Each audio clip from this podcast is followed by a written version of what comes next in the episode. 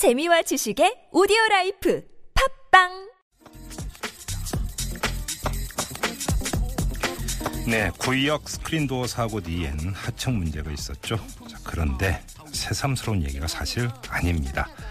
이 KTX의 하청 노동자였던 승무원들이 10년 동안 코레일을 상대로 싸워왔지만 10년이 지난 지금 바뀐 건 없습니다.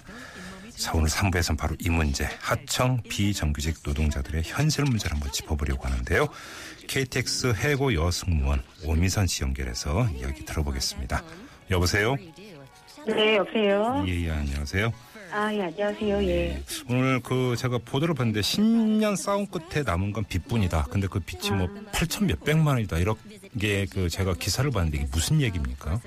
음, 아, 저희가 이제 네. 10년 전에, 어, 이런, 저희도 똑같은 하청 노동자 비정규직이었기 때문에, 예. 어, 이런 문제를 가지고 이제 계속 투쟁을 벌이고 있었고, 예, 예. 어, 근데 철도공사에서는 뭐, 저희를 정규직 시켜주겠다 했는데 약속이 이행되지 않았고, 네. 똑같은 업무를 함에도 불구하고 정규직과 비정규직의 차별이 너무 심했었거든요. 네, 네, 네. 이런 것들이 계속 투쟁을 하다 보니까, 음, 어, 이제 파, 어, 해고가 되었고, 네. 그래서 이걸 법적인 투쟁까지 가면서 저희가 이제 계속 투쟁을 이어왔었는데, 네. 음, 이번에 대법에서 이제 원래는 사실 1심, 2심은 다 저희가 이겼었는데, 예. 대법에서 판결이 뒤집어지는 바람에, 예. 어, 이렇게 지금까지 된 거죠. 그러니까 뭔가 생계 이런 것들을 뒤로 올리고 이제 계속 싸우고 오시다 보니까 네. 그죠?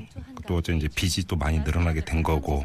근데 대법원에서 또 이런 판결을 내렸으니까 네. 막막해진 거고 이런 것 아니겠어요? 음, 네, 그렇죠. 네.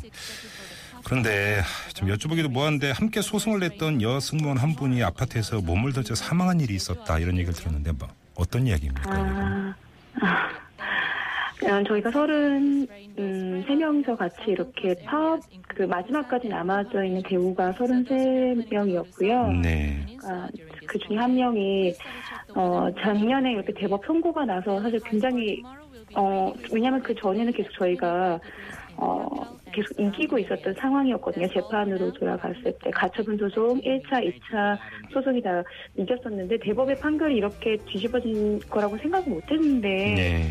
어, 이렇게 뒤집어지는 바람에 음. 아마 그 친구가 심적으로 굉장히 많이 부담. 아이고, 예, 예. 대법원 판결이 언제 나왔었죠?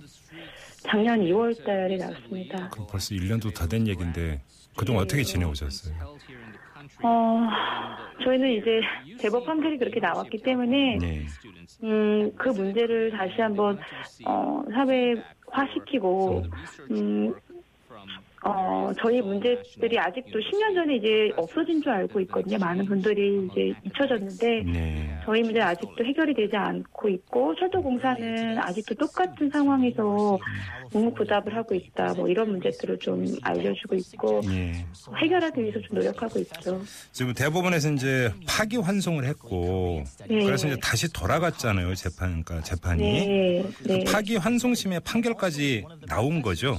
네, 네. 그래서 저희가 지금 음, 송장이 뭐 네. 1차, 2차 송장이 지금 날라왔거든요. 예. 그래서 이번에 뭐 5월 31일까지 그 뭐 청구해야 될 금액을 청구하지 않으면 강제 집행에 들어간다 뭐 이런 것이 왔기 때문에 음.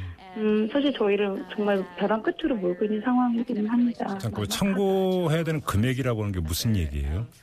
음 참고 금액이요? 예. 그, 그 저희가 이제 어 가처분 소송을 그러니까 투쟁이 너무 힘들어서 네. 이제 소송으로 이제 법정 투쟁으로 저희가 전환을 했고 예. 그러면서 가처분 소송을 거, 가처분 소송을 걸었어요. 예. 어 그러고 근데 거기서 이겼고 네. 1차 소송, 2차 소송이 승소하게 되었는데 네. 그 가처분 소송 당시에 철도 아, 그 법원의 판결이 실질적인 고용주는 철도공사이다. 네. 철도공사가 직접 고용을 하거나 네. 아니면 평균 임금에 준하는 그런 임금을 어, 이 재판이 끝날 때까지 다 지급을 해라라고 이렇게 판결이 나왔었는데 예. 예. 이제 공사에서는 이제 어, 후작벌을 택해서 임금을 지불했는데 아. 대법이 뒤집어지는 바람에 그걸 다 뱉어내야 되는 이제 실정이 되었던 거죠.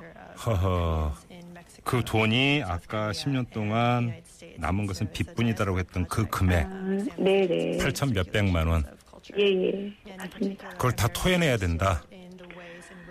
어, 근데 사실 지금 네. 현실적으로 예. 뭐 그럴 수 있는 여건인 사람들 사실 많- 없거든요.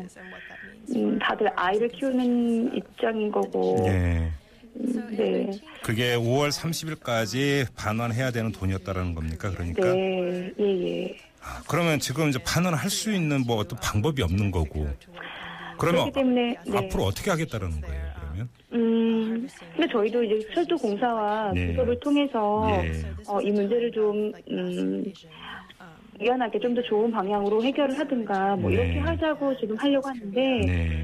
어, 철도공사는 교섭의 요구, 그 교섭을 요, 응하지도 않고 예. 또이 문제를 어, 어떻게 해결해야 되는 거잖아요. 예, 예. 어, 근데 해결되지 않은 선에서 계속 이 어, 사- 사장도 사실 지금 없었던 상황이었고 지금까지는 네. 사장도 없었던 예, 상황이기 예, 때문에 예. 예. 어, 저희 문제를 이렇게 딱 해결할 수 있는 어, 그런 것들이 없었습니다.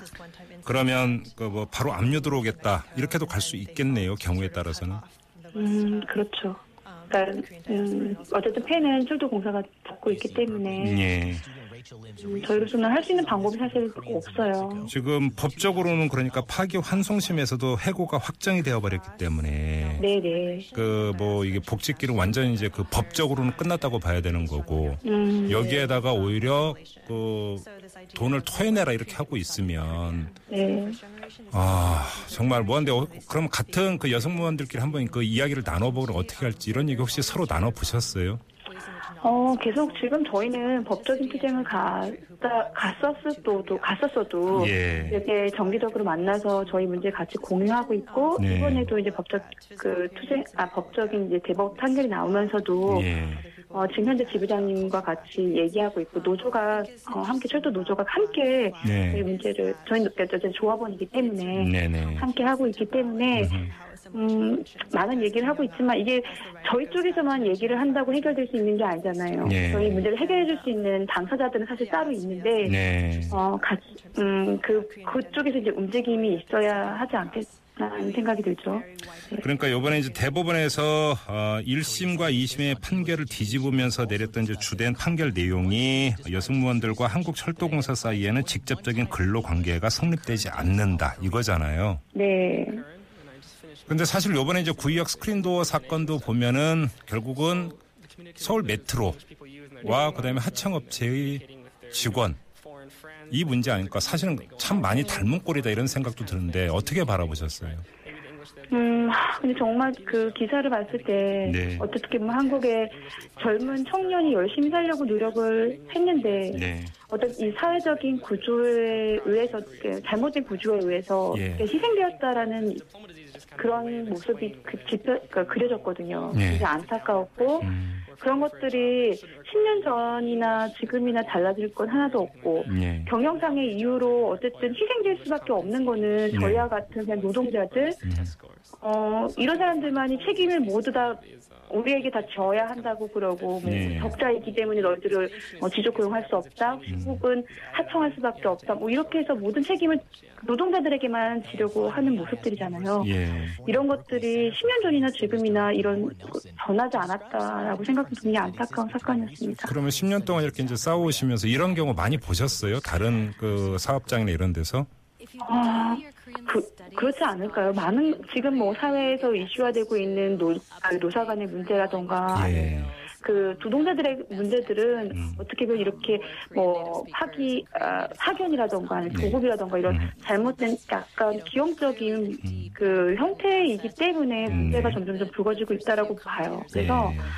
이런 것들이 좀 해결이 되지 않으면 음.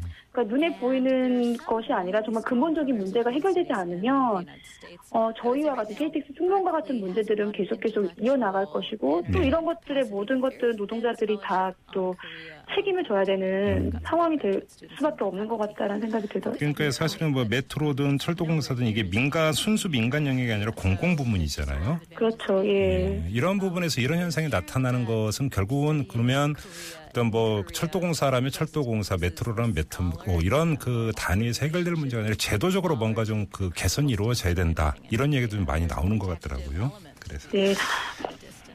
예, 예. 정부 기업 어쨌든 공기업이 네. 공기업인 거잖아요. 네. 어쨌든 정부의 어떤 세금을 가지고 하는 예. 기업이기 때문에 네, 좀 더 투명하고 음. 좀더 어, 그러니까 시민을 위한 시민을 위한다라는 것은 사실 거기서 일하고 있는 노동자들, 직원, 그렇죠? 노동자를 위한 네. 노동자에게 뭔가 편리하고 노동자를 위한 근로가 이루어져야 다른 네. 뭐 사기업이라던가 다른 걸 본보기가 되지 않겠느냐는 생각이 듭니다. 그래요.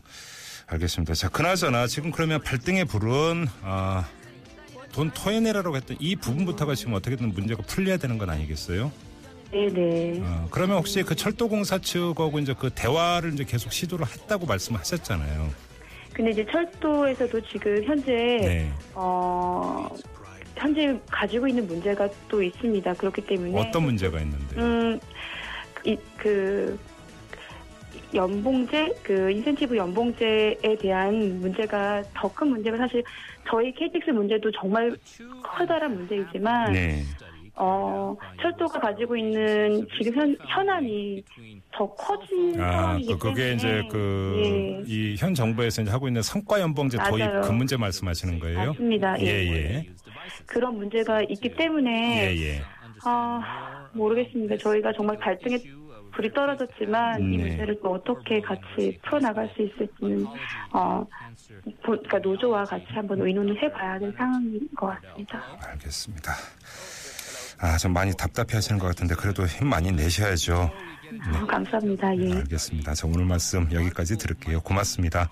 예, 관심 가져주셔서 감사합니다. 네, 예, 지금까지 KTX 해고 여승무원 오미선 씨와 함께 했고요.